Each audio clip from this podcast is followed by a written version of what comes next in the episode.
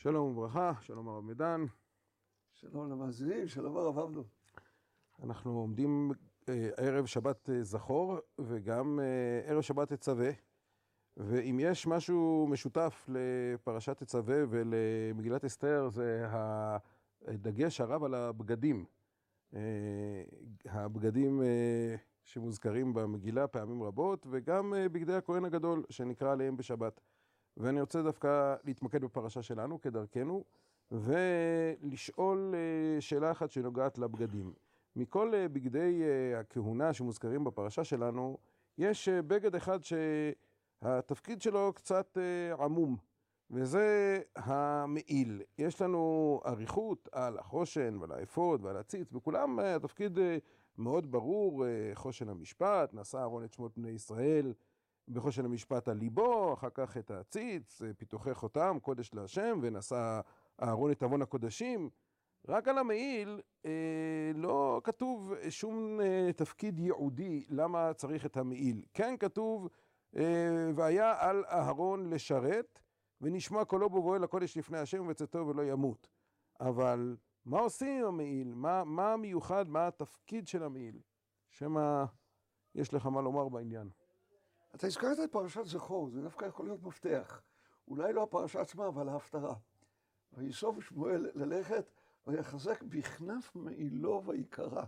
אנחנו יודעים כמה הדבר הזה חשוב. איש זקן והוא עוטה מעיל, יום אחד הדבר הזה יהיה.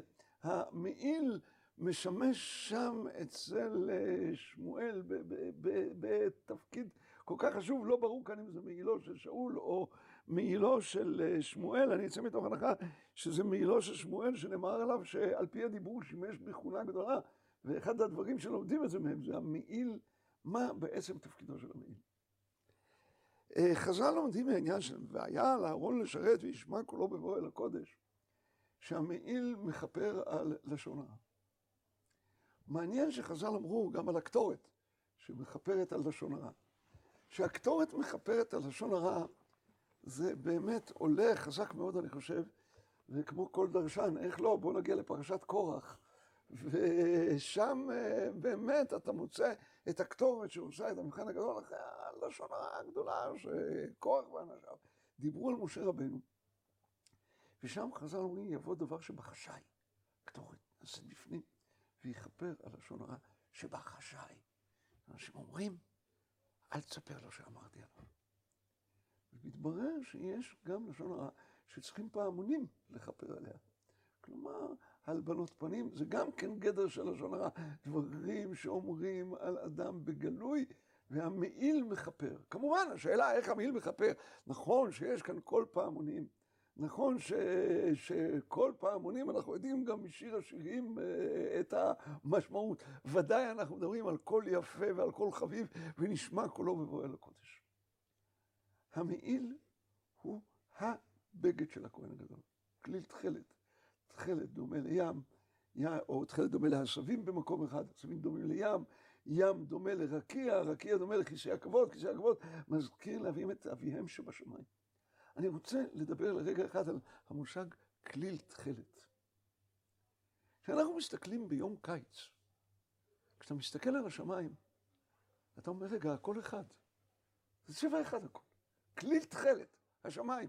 כשאתה מסתכל על הארץ, מה אתה רואה? אפור של כבישים, ירוק של עצים, חום של שדות, אה, אדום של גגות, המון צבעים.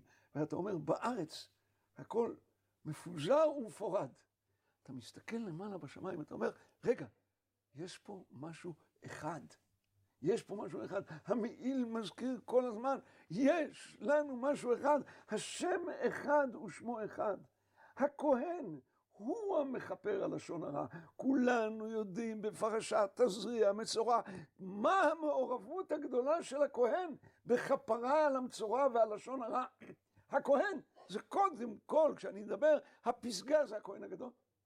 וזה יהיה הלשון הרע שנאמרת בפומבי, ואולי הלשון הרע שנאמרה בכל ישראל. יצטרך לכפר עליה הכהן הגדול עם בגדיו, עם, עם המעיל שהוא כליל תכלת, ועם האמירה, רגע, יש מקום שנמצא שם מישהו שהוא אחד, שלא צריכים לריב זה עם זה, שלא צריכים לספר לשון הרע, שאפשר לפנות אליו דרך המראה, כליל התכלת, שאנחנו רואים בשמיים. יפה, זה מאוד יפה, והתכלת אני ודאי מזדהה. עם הקשר ללשון הרע, אני פחות רואה את זה בפשוטו של מקרא, אבל אולי כן ניתן לומר שהדגש על נשמע קולו בבואו אל הקודש, זה אומר שקולו של הכהן הגדול צריך להיות קול פעמונים, לא בתופים ולא בחצוצרות, אלא קול עדין יותר של פעמונים, ואולי יש בזה מסר של איך צריך להישמע הקול של עם ישראל, לא בקולות רעשניים במיוחד, אלא נשמע קולו, אבל דווקא הקול הזה. אני חושב שאנחנו זקוקים היום בעם ישראל יותר מאי פעם ללכת בדרכו של הכהן הגדול ושקולנו יהיה קול פעמונים. יפה, זה טוב. שבת שלום ומבורך. שבת שלום ומבורך.